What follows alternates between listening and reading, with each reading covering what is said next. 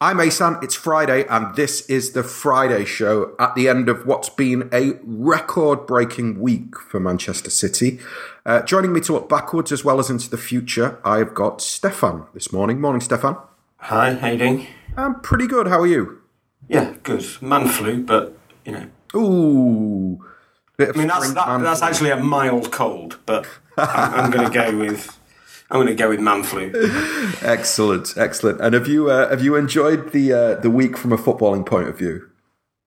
Yeah, I mean, we'll talk about the Brighton game, but we're just in an amazing. I think for me, it's been a bit more reflective of the season. You know, when you see the season end of season videos, little montages, and you just think, what just the most incredible season. Mm. You know, I think we have just been incredible. Yeah, I think for me, and I'd love to know what you think, even before we get into the opening questions, what I'd forgotten, which I've seen this week because I've watched a lot of those videos, what I'd forgotten is the number of goals that we scored that were, 9 out of 10, 10 out of 10 team goals. I think, if you score 2 or 3 of those goals over the course of a season, they kind of go on a highlights reel and you go, wow, those goals were amazing. We probably scored 15, 20 goals like that. Yeah. For me, it's more the overall level. I mean, obviously, those sorts of goals you see on the videos and the compilation. But when I was watching it, I was just remembering back to the season and just our overall level in virtually every game. Yeah. I mean, we've obviously, you can talk about the 15 minutes at Liverpool and, 15 minutes against United, but that's out of a season. It's been unbelievable. For the most games, we've been at an incredible level. Yeah. Would you say we've been at a level that hasn't been seen in the league before? Because that's a debate that has gone round and round since October and November. Now that the season's over, and maybe we'll crack 100 points. If you reflect upon those performances, do you think they're the highest standard you've seen in the Premier League, or is it too early to say that? I don't think it's too early, and I do think you can assess it on a season by season basis, right? This sort of idea you've got to do it for 4 seasons on the bounce is separate from whether City have been great in a given season. So we're talking about this season. The only thing that I think we all have to acknowledge is we didn't watch United every week for that season, or Chelsea every week for that season, or the Invincibles every week for that season. So I can't tell you whether they were, that they clearly achieved great things. And I remember when we played them. So, I remember when we played Chelsea when they were at their best. I remember when we played Arsenal when we were at their best and we were murdered. Yeah. But what does that mean? We were, for the most part, we were pretty poor in those periods. So my recollection is that Chelsea team that got 95 was just on another level in the way that we have been. And actually the United team was different, I think. It was classic United, swashbuckling, pulling results out where they didn't look like they were going to, often not that great, actually, often not that dominant in games, but overall, obviously exceptional, and exceptional with almost any set of players. I always think that was the most incredible thing that Ferguson did generally. And I did comment on this actually when he was sick. This is a guy that extracted title-winning performances from players like John O'Shea and these sorts of guys.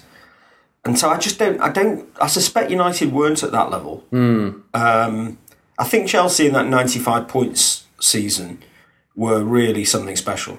I want to ask you something about that Chelsea side, because for me, I think that's the.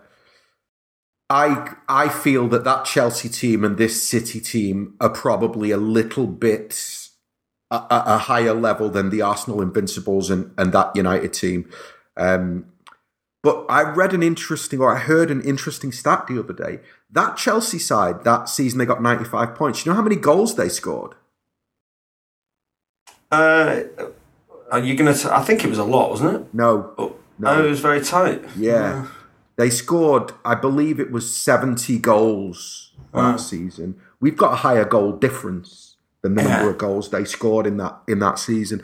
So... I think they were unbelievable at home, weren't they? I mean, they barely conceded a goal at home. That was on Mourinho's run of home games where he never lost for about 3 years or something. Absolutely. But also, I think the thing, we'll never know, I think, in a way, how that Chelsea team could compare to this City one, because Mourinho was their manager. And therefore, if you go back and look at the results, they were a lot, and I mean a hell of a lot, of 2-0s. Do you know what I mean? Score two goals, game over, shut the game down. They certainly had an unbelievable team, right? Yes, so, absolutely. To contrast with what I just said about some of the United players, that even in the European Cup final, United had some pretty average players. I think in the Chelsea team at its peak, the squad was exceptional. With some absolute world stars, and legend type players. So I do think they were something special. The Invincible team, look, they drew so many games that season. Yeah. Yes, it's impressive and it's a great headline, but I think we're better. No, I think definitely we're at a higher level than the Invincibles were. For me, it's that I think the team. And I think it's a really subjective thing because we'll never know. But if I were to choose, I think that Chelsea side that Mourinho had, in terms of the quality that they had throughout the side, were the nearest thing to this current City side. Okay, look, I've got a couple of opening questions. Just to begin with, Dan Cox asked, are there any players that are linked to our rivals that should make us nervous? And how much stronger can the teams around us become through summer transfers?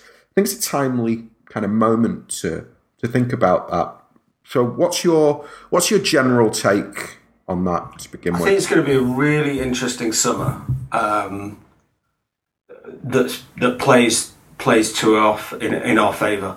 I think if you look round Europe and also the top six, people need a lot more than we need, and I don't think it's going to be very easy to sign players because of the window and the World Cup and everything else. So I think the idea that every team gets materially strengthened, I think that's wishful thinking. I think United and Liverpool will strengthen. They're both going to have money. They're both going to be attractive to teams, and so those are the two that you'd focus on.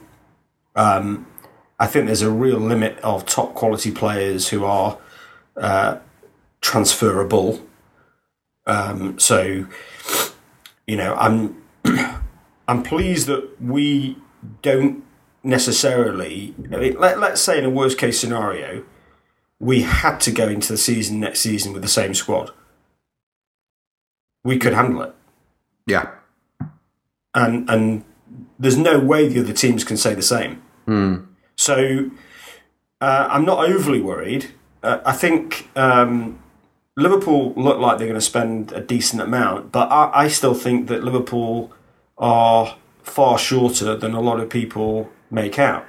So, I still think they need a goalkeeper. I still think they need two centre-halves, not just one, two. I don't think the right-back is as good as people make out. They're going to lose Chan. Have they got back up to the front three? I mean, they've gone a whole season, more or less, with no injuries to the front three. So they've got... if they're really going to compete on multiple levels, playing the game that they do, their squad needs to be materially better. Mm. Are they going to be able to do that in one window? A World Cup window? I'd be surprised. United, I think, is interesting because, you've got that mix, haven't you? He's got a massive squad, so he's got the mix of trying to get those players out. Who does he get out? I mean, he seems to have no real idea who his sort of first 11 is. Clearly they're going to spend some serious money. They seem to be after every single one of the players that we're after. You know, I'd rather have the stability and know that we're going to, you know, that we don't need to make that many changes. You're probably closer to the European action and those sorts of players that have been named. I mean, you know, Fekir, who everybody seems to be an absolute expert on. I don't watch a lot of Leon. He's really good. Strangely, he's really good. You probably do. He is really good. What? Where does he play? What is he? What's he? He's not the thing with Fekir is that I'd compare him to David Silva in that I don't think that he's a wide player in a front three, which if you look at, for example, he's been heavily linked with Liverpool, right? And I look at the Liverpool team and I go, all right, so I can kind of see why they would go, well, we sold Coutinho in January. Fekir would be a good replacement. But then when Coutinho was there was a lot, not a lot written, but there were some Liverpool-centric journalists who wrote when they sold Coutinho that of all the players in the squad, it kind of makes sense that Klopp might sell Coutinho because he doesn't really naturally fit into either the centre, either the midfield three or the front three. I think Fekir is a similar player. So I don't see at Liverpool how he... I don't know if that makes a material difference to them. At United, I think it's slightly different because I think that Fekir's the kind of player who, if Mourinho gets his hands on him and Fekir wants to play for Mourinho, then he'll get a song out of him. Because Mourinho he's not going to be so dogmatic in terms of, you know, I think with Klopp, those two wide players, really, they've got to have pace. That's the absolute key. I think Mourinho played Ozil from the right of a front three when he was at Real Madrid. I can see him doing a similar thing with Fekir, and I can see Fekir making a difference to United. Maybe not at the level that... certainly not at the level that it's going to close the gap between them and City, but he would definitely... improve them. Do you think that there's a? Do you think that Chelsea can swing back the other way, the way they did the last time they didn't finish in the top four? No, not for me. I mean, they haven't got managers for starters. I mean, clearly Conte's going. Yeah. Apparently, Ian McGarry, who is always close to Chelsea but seems to get nothing else right, he says that it's Ancelotti. What? Really? Yeah.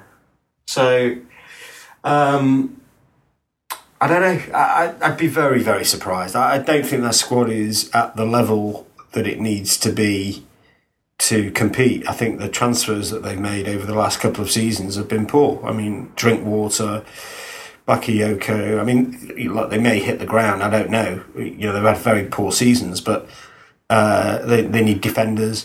I think the really interesting summer transfer that changes a little bit for me, almost any of the teams that we're talking about, is Alderweireld. Mm. So if he goes to Liverpool and Liverpool can establish, you know, a pairing of him and Van Dijk, and I don't know, let's say the goalkeeper is the one. And obviously they've signed Keita. Maybe I'm being unfair on Liverpool, and maybe they can compete next season. Mm. You know, because that would, you know, they would be pretty. They'd be definitely a lot closer. I mean, that's a pretty high quality sort of, you know, tree in the middle of the team. I have serious doubts about that goalkeeper though. But I think Alderweireld is a player who will change United certainly. And I think he'll change Liverpool, and he'd probably change Chelsea as well. But Chelsea seemed to me to need just too many players, in my view. You know, it can't just be about Hazard all of a sudden having a good season. You know, he's sort of one on, one off, if he's even there. You know, and I think they've got a problem up front. I mean, you can't be, you know, Giroud can't be your saviour over a season to win the title. I think Chelsea, I think they'll finish top four, or certainly could compete for top four, but I don't see them as being the key. So for me, it's about United and Liverpool. Okay. It's a good moment to segue into those clubs selling players. Do you expect, so for example, at United, it looks very much like Anthony Martial is on his way out. So let's say that Martial goes, whoever they bring in, is that not just standing still? Well, Martial is a player who nobody, I can't remember a player benefiting more in terms of his overall reputation from not playing. I knew you were going to say that. As Martial. I mean, yeah. I like the guy, don't get me wrong. And I think he'd be fantastic for us. And I think Pep would do great things with him, etc., etc. But let's be perfectly clear. He's a player that's been at the club for quite a while now and has flattered to deceive under multiple managers over a very long period. Mm. He always looks miserable. I know, let's not go on about body language, but he always looks like something's not right and flatters to deceive. Now, they've got a problem in selling him, actually, because 50% of the transfer fee, over 45 million euros, goes to Monaco, because his contract is one of those that's been leaked. So you can actually, if you Google it, you can see the whole contract, the whole transfer agreement. And so actually their take, if they do sell him, is not that great. So I'm not so sure that is what happens.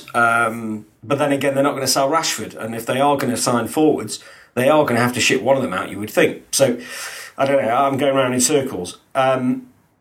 But it is complicated for them. You make a very fair point. They're probably going round in circles as well, trying to figure out what to do. I think your point is right, that any player that comes in, is he going to be materially better than what they've already got in those positions? The answer's probably no, and it becomes again about, is he a player? You know, United now seem to be all about, does that player that comes in get on and perform for Mourinho? It seems to be all about the ego around the player that comes in, plus Mourinho. Is it more than the sum of the parts? Or is it kind of, you know, a relationship that's full of friction and ultimately ends in moaning after the game that's one player's been completely crap? You know, and that's not a good position for United to be in, where it's all about this kind of interrelationship between individuals. Yeah. What about the... Before we talk about Hazard, just very quickly, I saw Mourinho's comments the other day about Pogba, and there was, you know, the classic Mourinho quote, I can give you three guarantees. I can guarantee you that I don't have a problem with Pogba. I can guarantee you that the club doesn't want to sell him, and I can guarantee you that we've had no approach either from him or from his agents saying that they want to leave. Now... is that a problem for United, the relationship between Pogba and Mourinho? Obviously, I think he'll stay just because ain't nobody taking his contract on, nobody paying whatever it would cost to buy him. But is that a problem for United? Yeah, it's a problem. Yeah, because he's a big distraction. So he's not easily dropped, and he's not good enough on the pitch. Mm. And there is clearly a problem with the manager. You know, the extent of it, who knows? But there is clearly a problem. I mean, you know, but much more fundamentally, he's just not that great on the pitch. You know, yeah. Prancing around. I rate the guy. I think, you know, he's clearly a very talented player. He may even have a fantastic World Cup. But he's not playing well for United. And nobody's going to tell me that he's had even a mediocre season. He's had a poor season. And 2 goals against City, when actually didn't even play well, despite scoring the 2 goals, he still didn't play well. You know, he was dire in the first half, and he wasn't even that great in the second half. So nobody's going to tell me that he's had even a mediocre season. He's been outright poor, and he's very difficult to drop. The combination of those two things is a problem for United, and I don't think they'll sell him because there's such a limited number of teams that can afford his package. And one of them is PSG, and we know that PSG are going to be net sellers this summer. Mm. That's my vibe as well, so I don't see that happening.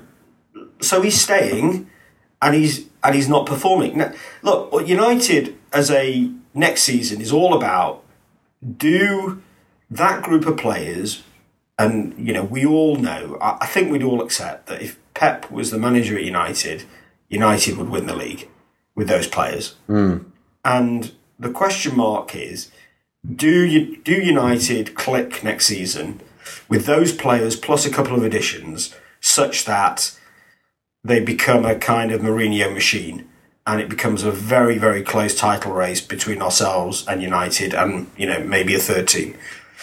That's, for me, that's what it's about. If they click, but it feels like a bit of a, it's almost like a punt, you know. You know, the likelihood of it just all clicking into place is actually pretty unlikely. See, I think that's because I don't completely agree. I don't think they have. I don't think they've got the quality that City have got, and I think that for I think you're right. You can see that there's an element of them as a team picking and choosing when they play in some of the performances that they've put in this season, because I've seen them look like a mid-table side this season. Often. So I've maybe seen 4 or 5 United games where they just look like dross mid-table fodder. Almost every game, they don't. They're not. I'm not saying they play well. Mm. I'm saying that man for man, you look at the quality in that squad. You could reel off 10 players who are very, very high quality. Oh, definitely. And not playing well. I accept that. But what I'm saying is that with the quality and the level of player that they have, if they click, They could get a lot of points. Yeah. I mean, look, you've just said it yourself. They've been mediocre for almost the whole season. Mm. Yeah, they've still got, you know, what, 78? Is it 78? I think they can get 81.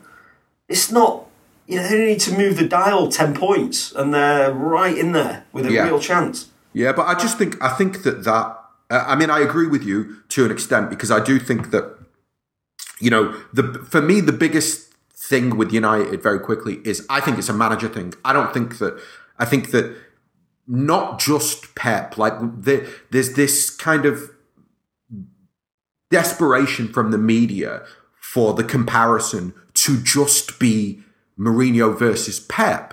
I think Jurgen Klopp does better with the players that United have got. I think Pochettino probably does better with the players that United have got. I think the problem United have is not the squad itself, it's the guy who's running the squad. And at the moment, yeah. I accept that, but that's what I'm saying, is if it clicks into place. Yeah. There's no question that Mourinho right now looks like, you know, yesterday's story. Mm. And the whole thing can unravel pretty quickly in the early part of next season if they don't have a good start. Because then he's been there a fair amount of time. Yes, he's won some secondary trophies, but if it looks like they're not going to win the league again, what happens? And I would think that that is a dressing room that is frail in terms of fragile, in terms of what happens if it starts to go properly wrong and they're out of the race again. And so that I totally agree with you that in terms of comparisons, who would do better with that squad at the moment? Pochettino and Klopp would do better with that squad. Probably Mourinho would admit that at the moment. It's not working, but he, you know, his track record tells you that it would not be a massive surprise with that quality of player if it did click. Yeah, I mean, he's definitely got it within him to turn it round, and he has. He's shown that when his sides click, they get efficient. Yeah, they get efficient. And I think that's the thing. United have been utterly inefficient this year. I think that, yeah, I mean, I could talk about the things that I find wrong with United for hours on end, because I think they are, like, for the number of points that they've got and the fact that they're second, they've been so dross this season. It's unbelievable. But look, I want to move this forward. Just one last thing on United. Yeah. The goalkeeper is a massive change factor. You know, if he goes, then I think you can forget about United next season. Interesting. I mean, you know, look, how hard it is to replace a goalkeeper. Oh, yeah. Right? So, and I to be honest, I don't know why he stays. You know, given how adamant he was he wanted to go to Real 3 years ago, whatever it was, how he's then got himself comfortable staying is beyond me. I actually have this theory that the top 5, aside from United, should all club in 15 million each, and we should gift him to Real Madrid. Be good value. buy you. I like it. It would be decent value, to be honest. They would fall out of the top six pretty quickly. I think if they lost De Gea, I don't think there's a lot of keepers that could step in and do what he does. What about Hazard at Chelsea? The fact that they're not going to get Champions League football, although mathematically they could if Liverpool somehow don't beat Brighton and Chelsea win. But what's the state of play there, bearing in mind that next summer he's only got a year left on his contract? I don't see it. I don't see it happening. But then again, this is the window where you know, if I was him, I'd do the move now. You know, he's young enough to make a very meaningful impact at another club over a reasonable period. I just find it very hard to believe that Chelsea would trade.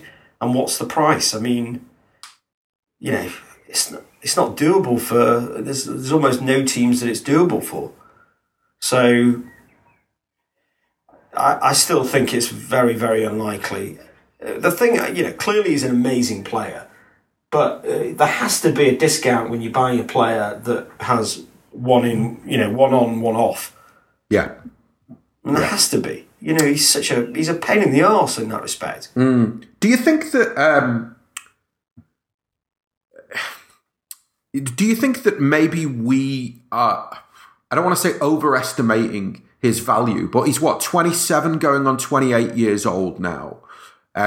From Chelsea's point of view, just kind of putting the politics of it aside, from Abramovich's point of view, if you look at the way that they've operated the club in the last sort of 5 or 6 years, they seem very business-minded in a way.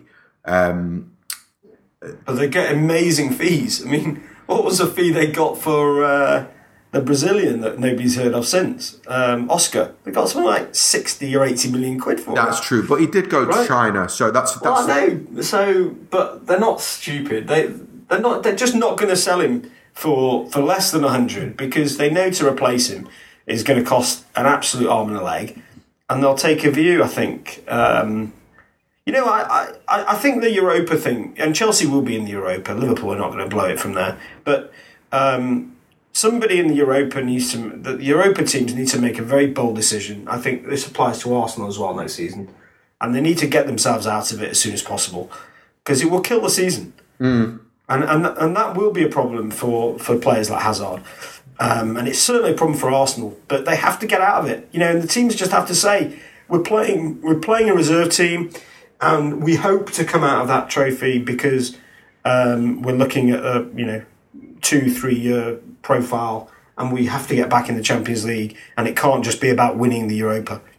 Yeah, I would go along with that because there is an element of, you know, if you look at United winning the Europa last season to end up in the Champions League this season, I just don't think this. I don't think you're prepared for.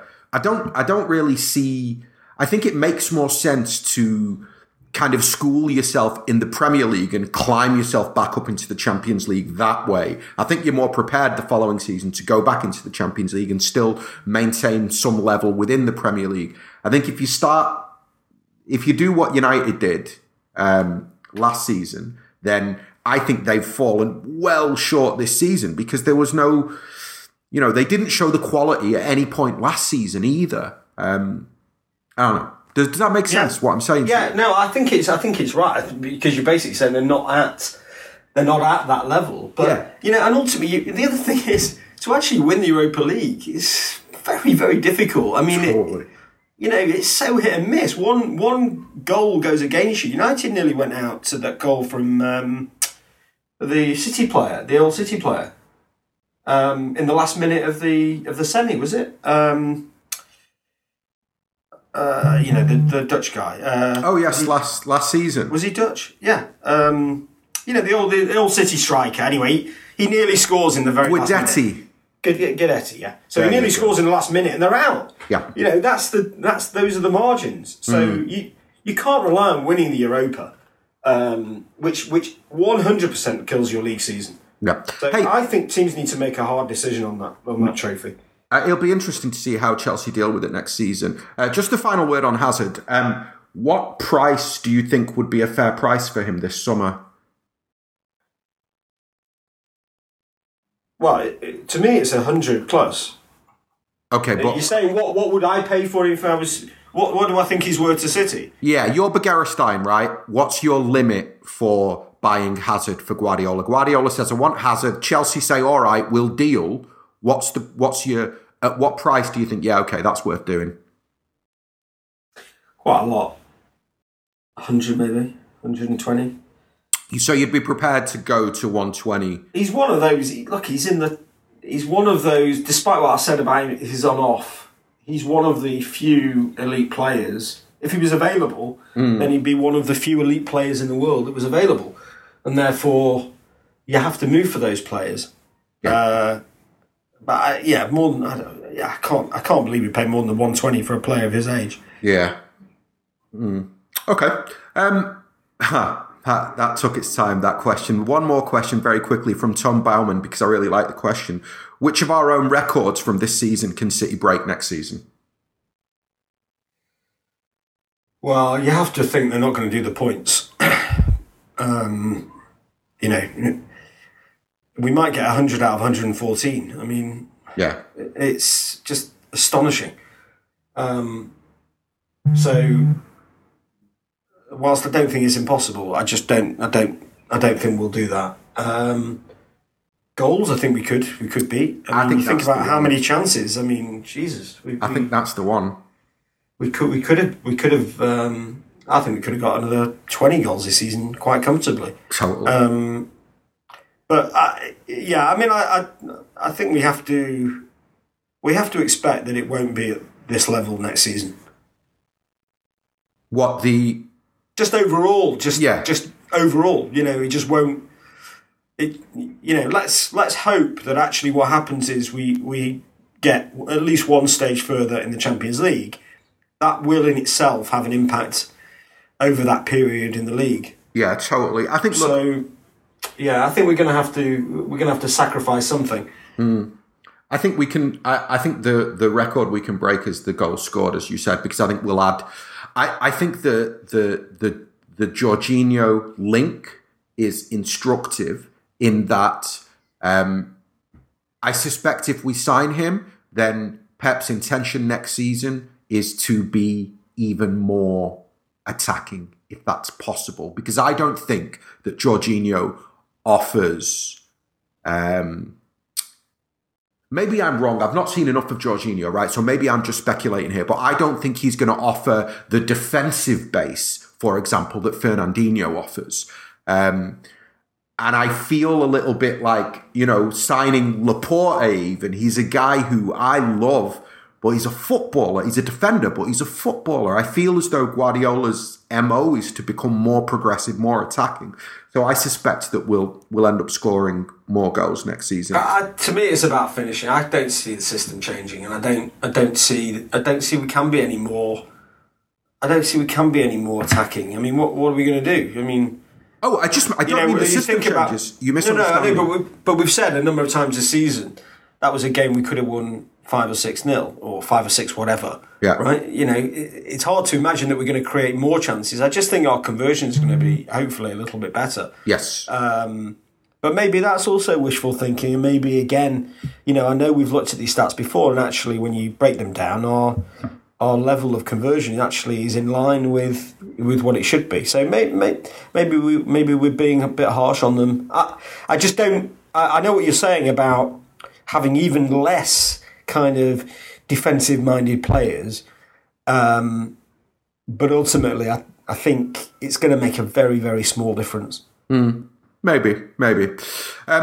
Okay, let's have a quick look back at the Brighton game and Torre's farewell. Firstly, just your thoughts on the performance quickly, just after the 0-0 at Huddersfield. Yeah, what did you think? Well, I had Huddersfield 0-0, 50-1. No, really? Yeah, I thought they were actually. I thought they started West Ham quite sluggishly. Okay, and it wouldn't have surprised me if that game had drifted in the same way. Mm. You know, they had too much to play for. I think at this stage of the season, and this is then reflective in the Brighton game, I think the game's become so much about who wants it more, and that 5%, you know, and the final 5%, one way or the other. And you know, the Brighton game is a no mark game because they don't need it, we don't need it, and so even with our B team, we can win it relatively comfortably. We can play our game, and it's all like it was very much like an exhibition game. Yeah, you know, to overanalyze it, I think is misleading, and that includes in relation to the fringe players that were there. You know, we made a lot of changes for that game, and we know that in a game where the other team is up for it, and we make that number of changes, it goes wrong every time. Yep. And it would have gone wrong against Brighton if it had been meaningful for Brighton, in my view. But obviously, it was a meaningless game, and therefore, our quality was able to shine through. It highlighted a couple of things. I don't agree with Steve on Danilo. I think it's anybody that hasn't listened to the review pod. You know, Danilo he's fine. He's not brilliant, but he's fine and he's good enough in my view. I think the one that I do think is a problem is Bravo, and the reason, you know, I actually don't think necessarily it was a terrible bit of goalkeeping for the goal. It wasn't great, but it wasn't as bad as it's been made out. But the idea for me, almost the more instructive one, was the shot in the second half. Yeah. And yeah, what do we do if Edison goes down with an injury next season for any length of time? What do we do? And maybe it's unrealistic to expect to have a reserve goalkeeper that can come in. I don't know. Maybe he's good enough, but it's he's a definite problem. So I think Bravo will go this summer. I think it's an absolute certainty, and I think that his performance against Brighton probably just reinforces the fact that he just cannot be trusted at all. But how do you, just very briefly, what sort of character? You know, you've got two choices here again, Stefan. You've either got the Caballero route, where you go, all right, let's go and find a guy who's like a bit like Bravo, who's like 35 years old, who's had a solid international career, who we can bring up and he can be a solid-ish backup. Or do you look at, for example, Gunn is having an incredible season at Norwich. Lots of people rate Muric. There's another keeper that City have got on the books who's Grimshaw, who's highly rated as well. Which side of the fence do you fall on in terms of how you deal with the backup goalkeeper situation? Instinctively, I think you have to have an experienced backup because, you know, it doesn't matter how good you are. Are you really going to put a Gunn in a semi-final of a European Cup? Or are you going to feel more comfortable if it's Reina?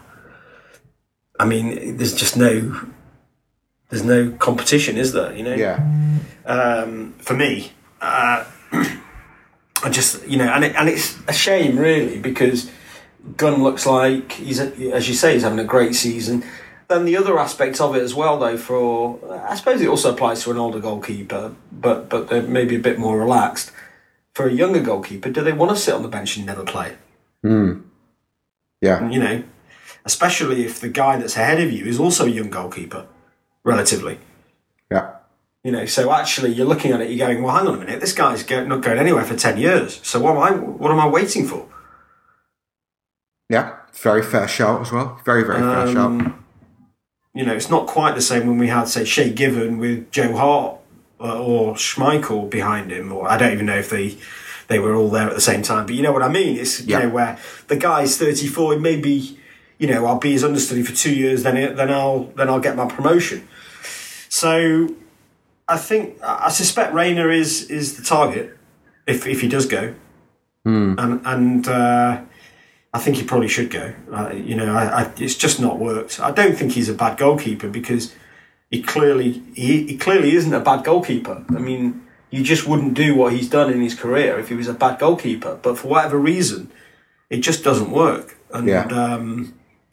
I don't know whether it's psychological or whatever, but it just doesn't work. Yeah, fair enough. Okay, there's a couple of other players who played that I wanted to ask you about, Gundogan and Bernardo Silva. And I guess the reason I want to talk about both of them is because I watched the game on Wednesday and something struck me, and that is that, for me, both of those players maybe, not for sure, but maybe walk into every top side in Europe's best 11, right? Are they going to be happy? I mean, I know that Bernardo Silva's actually made a lot of appearances this season, so maybe with Bernardo it's a little bit different, but with Gundogan, do you think he'll be happy to continue to play back up next season?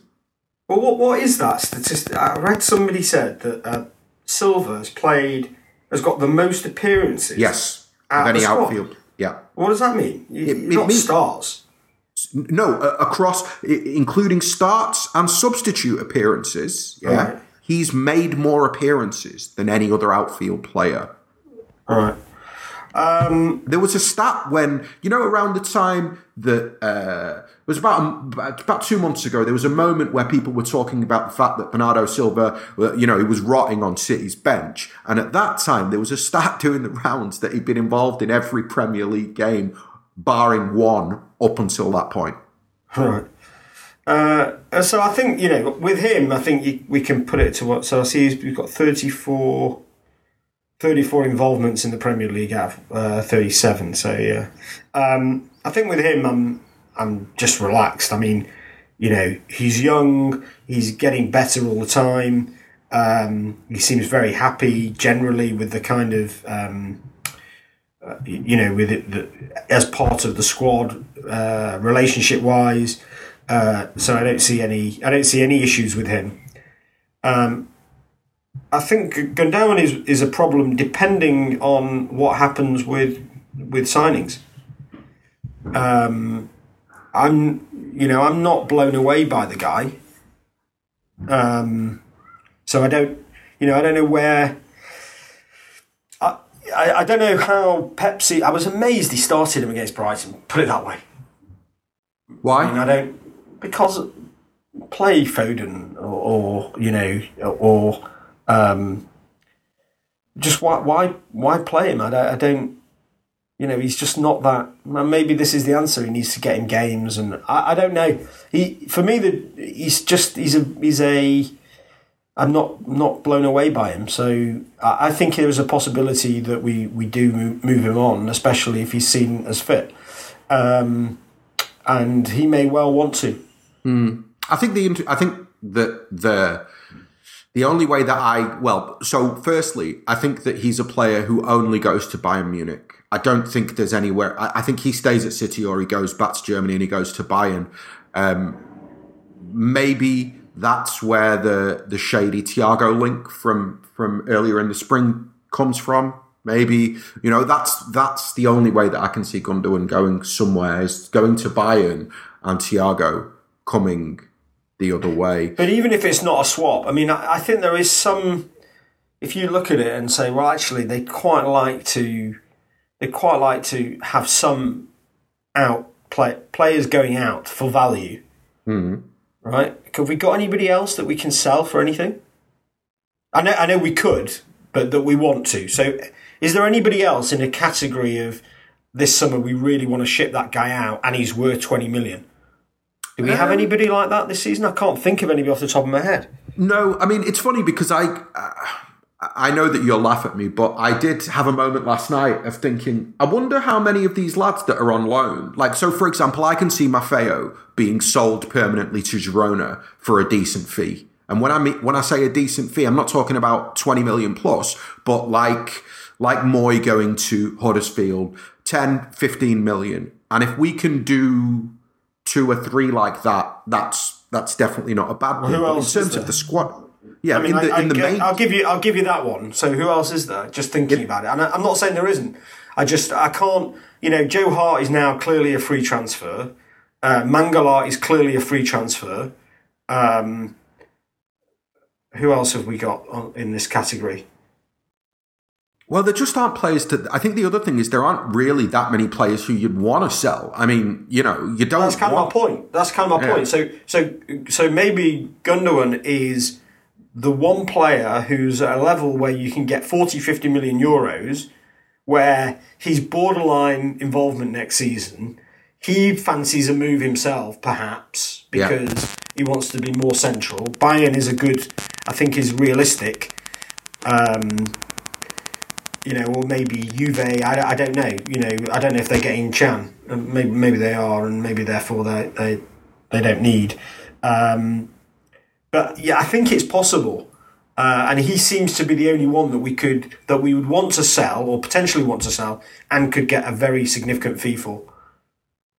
Yeah, I think that's a fair show. I do think that I've seen a lot of, I think even amongst kind of conversations amongst City fans, I think there's a lot of City fans that are a little bit unsure about Gundogan and kind of what he brings to the side. I just, the one thing I would say about his performances this season, I don't think he's a number 8. I don't think that he can play that position that Silva and De Bruyne play, because I think that Silva and De Bruyne are special players, which is why both of them can play together in that position.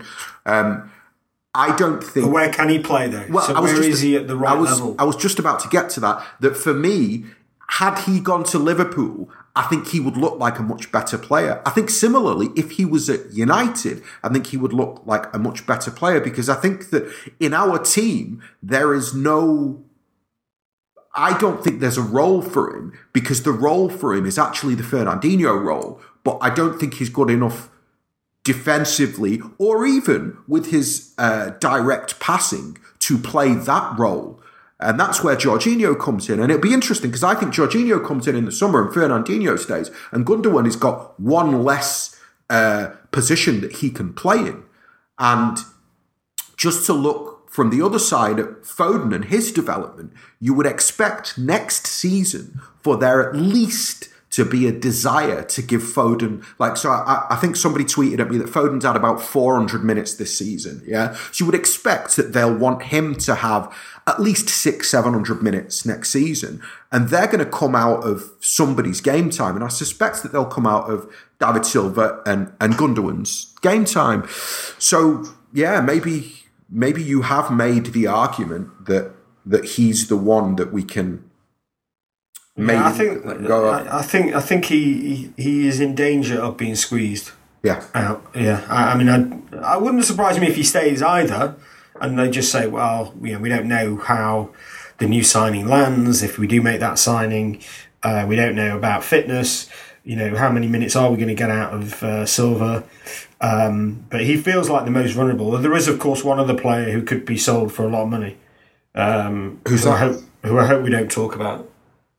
Who? Sergio. No, that's not happening. That's not happening. He's not being sold. And he never replied. Yeah, I don't... Jose never replied. I don't think that... I think that the problem with the Aguero conversation is that it's far too emotional for everybody. And I think the reality is, like I said to somebody on Twitter yesterday, Guardiola, I think that what Pep said is actually the truth. Aguero will decide when he wants to go. It's that simple. So, well, I that might or might not be true, and it probably is true. But what does that mean? I mean, so let's say Aguero says, actually, you know what? I don't fancy it next season, so I do want to go. I mean, we've really got a problem on our hands, because one, our negotiating position has gone entirely in terms of doing a good deal with another club if we're giving him the kind of free option to decide when he leaves. And secondly, we are the one thing that, in my view, we desperately need is somebody who can score goals. So if he leaves, I mean... Where do you find a replacement easily, and how much do they cost? Yeah. You know, so, well, look, we talk about that, actually, I've seen a lot of. Well, I thought Steve was quite harsh on Gabriel Jesus in his review of the Brighton game.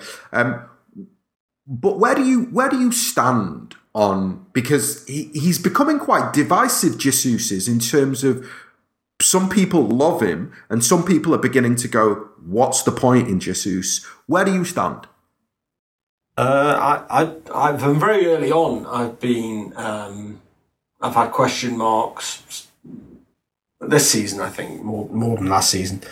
I don't think he's had a good season. So his goal scoring has been decent, but I don't think he's had a good season. I don't think his overall play has been at the required level. I don't buy that he's clearly the first choice at if they're both fit.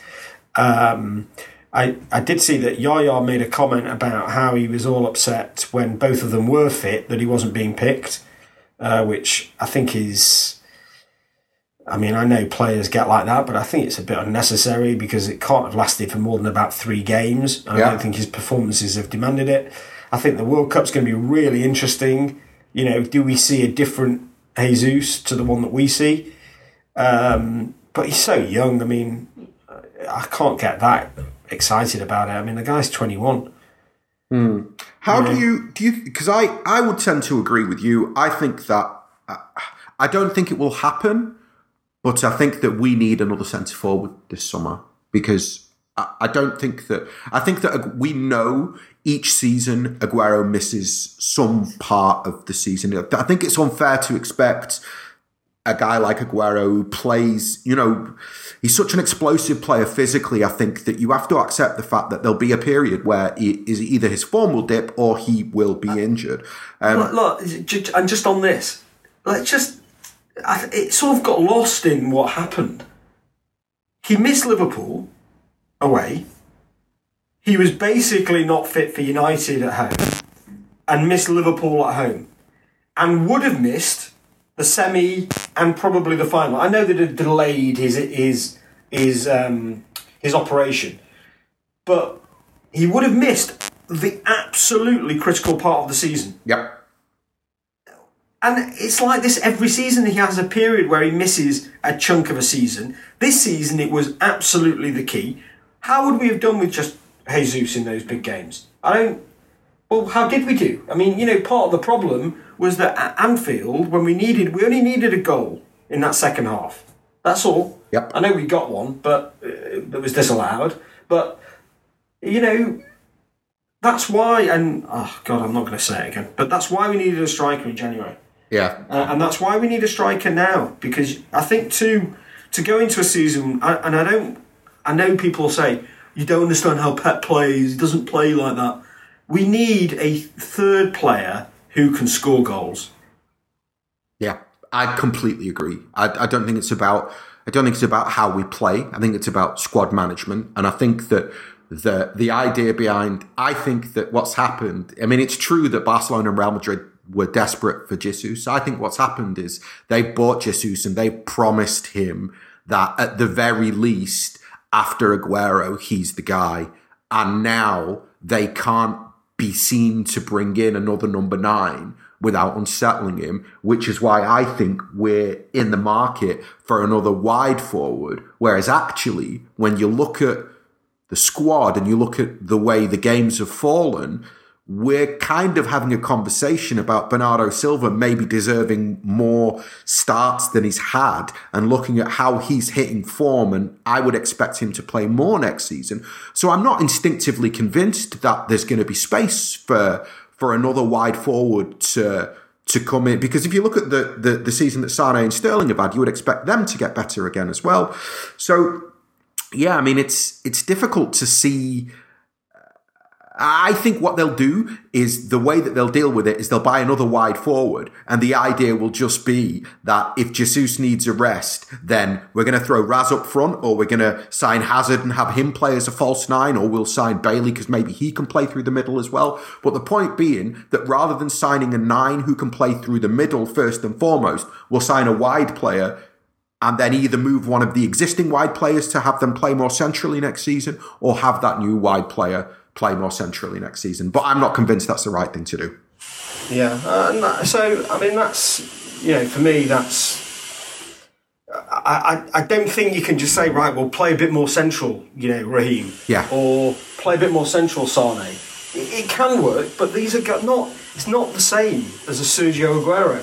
You know, a player who, if you were to go and ask the other the other 19 teams, who was the best striker you played against this season? you know, a large proportion of them would say Sergio Aguero. And it's not easy to find a player that is going to be comparable to that, and certainly not when you're just converting a winger or playing Mahrez there or something like that. So, you know, I also think you have to have, in these sorts of games, you've got to have somebody that you can bring off the bench. And so if you're down to only having two forwards, you're stuck. If one of them's injured, you can't make the change. You're down to Nemecha, and you know it would have made a difference to be able in that second half at Anfield to say, right, let's send on whoever. It would have. Well, no, you can't say for certainty. It may well have made a difference. It only needed one goal. I completely agree. Okay. Looking forward to this weekend. We wrap up the season at Southampton. Your thoughts on Mark Hughes as a manager before we talk about Southampton? Well, I was getting very excited that he was going to take two teams down in the same season. Me too. Because I don't rate him at all, I think. Yeah. And I don't... not only do I not rate him, but I really despise the way that he played the game at the end of his time at City. I think he was actually given... a lot of time, a significant amount of resource, and a lot of support. And when he went, it was the right time for him to go. And the idea that he was somehow mistreated by the club is an absolute nonsense. And because he's got good connections to the right journalists, he managed to write that narrative, and it was a myth. And I just don't rate him. I mean, you know, with the squad of players that he had at the end when he was at City, the results that we went through. What was it? 8 draws on the bounce or something? Yeah. I mean, come on, seriously. No, he's just not a good manager, and nothing since has changed my view on that. You know, he's got no personality whatsoever. Seems to have quite limited tactical ability. His big thing before he joined City was two things. One, his ability to get the best out of some more mediocre players, and two, that he seemed to have a good network of scouts or contacts that got him some interesting players. And look, we've definitely seen the fruits of that in Zabaleta and company. Which I think were his proper signings, you know, so give him a lot of credit for that. But since then, he's not that, you know, that seems to have fallen by the wayside. So, look, top and bottom of it is I don't rate the guy, I don't like him as a manager, and it's a shame that they're not going to get relegated. So what's gone wrong at Southampton? Because it literally, I mean, people say, oh, it feels like yesterday, and it's like, well, no, mate, it was 10 years ago. But it genuinely does feel like yesterday that they were being held up as the model of how a Premier League club should be run. And Les Reed was being tipped as the dude who should, you know, he's the director of football that all the top clubs wish they could have, because look at all the young players that they're producing and look at how they're, you know, the players that they sign, yeah, et cetera, et cetera. Well, yeah. Where's it gone wrong? Well, I think there's some easy answers to that. First of all, you can't keep selling. Okay, so there's only a limit to how many quality players you can sell without it having an impact. The second thing, and the key thing for me, is that one, people recruit these people that are lauded, so they go elsewhere, and two, people copy. It's not difficult, you know. The game is not. There's no very few secrets in football. So people say, right, well, they're doing well. That's the model we should pursue. And they just copy it. So they find out, you know, where they're getting, how they're scouting. They find out what they're doing right, and they copy it. They recruit people. So, you know, if you look at, I met this guy a couple of years ago at Fulham, who had been, by his own, I can't remember his name, but his own view of himself was that he was the key guy in the Southampton youth system, and he'd been recruited by Fulham because, you know, he got disgruntled at some point. He can say, well, look, I was the guy that that had the system that brought Walcott, Bale, Luke Shaw through the system. I'm the guy. Give me a nice fat contract at a new club, and he moves to a different club. Mm. And that knowledge goes with him, and that knowledge is shared. It's actually a problem I think we've got with the Arteta and Arsenal situation, by the way, which is, you know, the idea that we just let the guy walk out the door and immediately start work for Arsenal the following day, I think is madness. But, you know, ultimately, there are not that many secrets in football, and people can copy.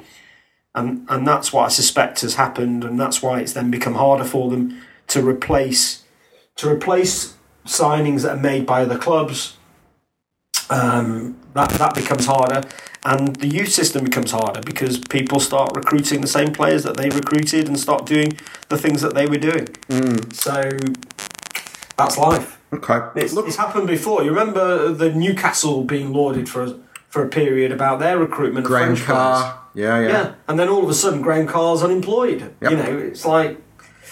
Swansea went through a period as well. I remember around the time that they signed Michu and, you know, the end of Rodgers' era and going into the beginning of Laudrup's era, it's kind of a similar thing. I know that West Brom were held up very recently as being like, you know, the perfect way for a Premier League club to be run. So it's just, yeah, I mean, I think what you say there is really interesting about the fact that it is about shared knowledge and how it's very difficult to keep it all in house. There aren't, like you say, there aren't any secrets in football. Thing is, Neil Ashton's very funny on Wenger, and so I don't know where I can't remember. It was on Twitter, and it was a little video that he did, and he was saying, "I never understood." So he obviously doesn't like Wenger, and he said, "I never understood why Wenger was so lauded.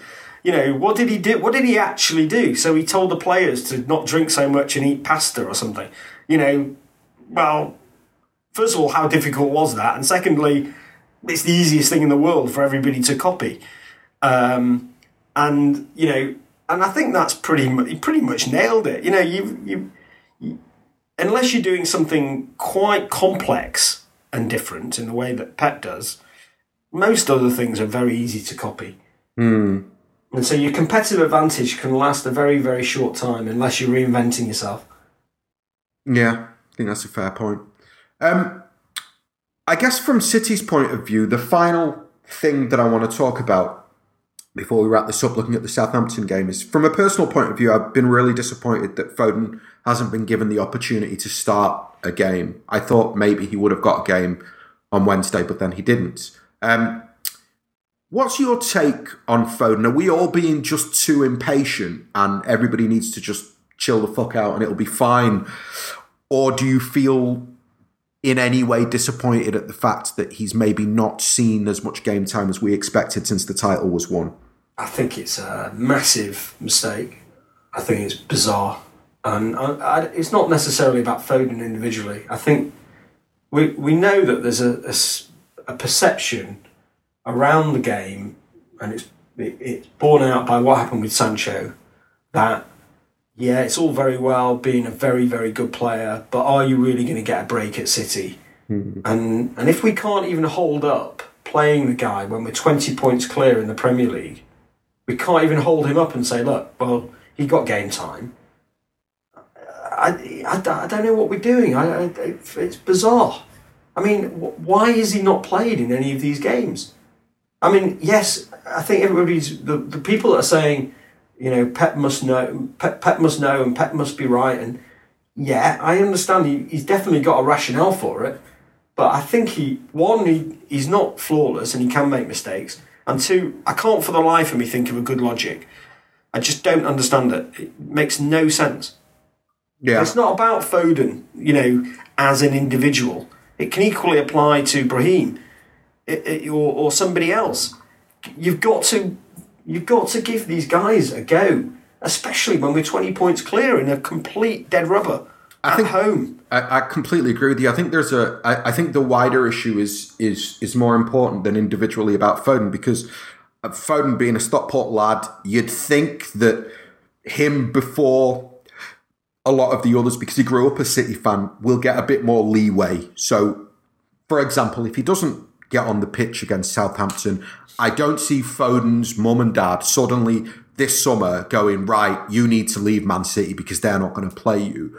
But I do think that if you take the kind of wider context, there will be others who will be looking at it and going, well, you know, he's a City fan and he's the best of his age group. Yeah, and it's just never going to happen for me. Yeah, I agree. I mean, I just don't understand it. And especially because when he did the cameo, I can't remember who it was against now. You know, when he came on for 15, was it Swansea? It was a few weeks ago. I don't remember who it was against, but he was excellent. You know, where he put the he goes on that run and puts the cross in. On the back of that, you put him, you start him in the next game. Yeah. I actually think you start him. Yeah, I felt like that after that little cameo, but it's obviously not happened. Look, just to wrap this up, Stefan, I'm sure we could talk for another hour, but it's been an hour. How do you see the game playing out? Do you, like, firstly, do you think that Pep in the end is just going to pick the strongest side he can? And after that, can you see a situation where the 9-goal swing happens that makes Southampton get relegated? So yeah, well, I could before yesterday. Yeah, but then they sacked the manager. So I don't know what Swansea are playing at. I think they're absolutely crazy. Yeah, that was a bit of a just don't need to do it. You know, it's not dead. Mm. It wasn't dead. They could, you know, just remember. As painful as it is, we got beat 8-1 by Middlesbrough. Yep. Okay? You've got a situation where Swansea are playing a relegated team. Of course, the relegated team is not going to want to let themselves down, but the dressing room has clearly got some issues in it because Butland has said as much. Charlie Adams said as much. So loads of those players will be leaving in the summer. Swansea could win that game 5-0. And if they win it 5-0, the idea that it's impossible that City would go to Southampton and win 4-0, I mean, I don't think it will happen because I think City will... I suspect what will now happen is the game will be... Southampton will be extremely cagey and City will... There'll be a tacit understanding that City would like to win the game but won't go too hard on it. And therefore, there's no risk to Southampton. Clearly, Southampton are not going to come out at us. So it's going to be a case of whether we can break them down. But I think Swansea just made a terrible mistake announcing the manager was going. I don't understand it. So I don't think it's doable now. I think it's gone. The only logic I see in them sacking him is that I did read something a few days ago that they have been so ridiculously negative throughout this period where they've needed results that maybe they're thinking a no-manager bounce on the last game of the season might have all the players. He's still there. He's still there. It's just all that it's done is said to everybody in the club, we don't believe there's any way we can do it. Yeah. Yeah, no, you're absolutely right. I mean, what sort of message is that? Yeah. What they should have said is, look, okay, it's very unlikely, but you know, strange things happen. We're gonna do what Liverpool did to Crystal Palace that time and draw 3-3. You know, where everybody said Liverpool were going to Palace to try and win 8-0. Yeah. It didn't quite work out, but you know, they could have at least talked it up. I think they made a bad mistake. Yeah. But I don't think it's possible now. I think it's done. Okay, super. Give me a score prediction. 1-0 City. Nice. Wonderful. Right, Stefan. I do hope we do it, by the way. I think it'll make a big difference. I think to as a symbol to go against the Invincibles. To get 100 points. I think it makes a big difference to be the team that did 100 points. I think, you know, 98 or 97, it's incredible, but it's not quite the same. It's not symbolic in the way that I think 100 points will be symbolic, and I think that's why we're going to see the best 11 against Southampton. I think so. I think it'll be the best 11. I think we'll win. I'm not sure about a tacit understanding. I suspect that City will just go there to score as many goals as they can. I think they'll go there to put on a show. They won't put them down. No, I don't... We've seen it. We talked about it early in the season where we felt there was games early in the season where we just kind of stopped toying with the other team. Yeah. You know, and those were games that didn't mean anything. So I don't think they're going to go away from home and put a team down. I just don't. I don't see that that's their style. Mm. Yeah. Might be completely wrong, of course, but I think we could have humiliated teams this season numerous times and decided not to. Dude, the only team we humiliated was Mark Hughes' Stoke, to be fair. Yeah, that's true. And that was only because they had the audacity to score twice. That's it, man. That was it. You don't do that against this City side. It's going to really annoy them. Okay, wonderful. Hey, Stefan, thank you so much. Cheers. See you later. To everybody who listened, thank you so much. This was the Friday show, the final Friday show of the 2017-2018 season. If you are a member of the 9320 player, then don't worry. There will be lots of podcasts coming over the rest of the summer. We will have World Cup reviews, World Cup previews, we'll have quizzes, and of course, we'll have plenty of transfer talk. In the meantime, have a lovely weekend, stay safe, and up the Blues.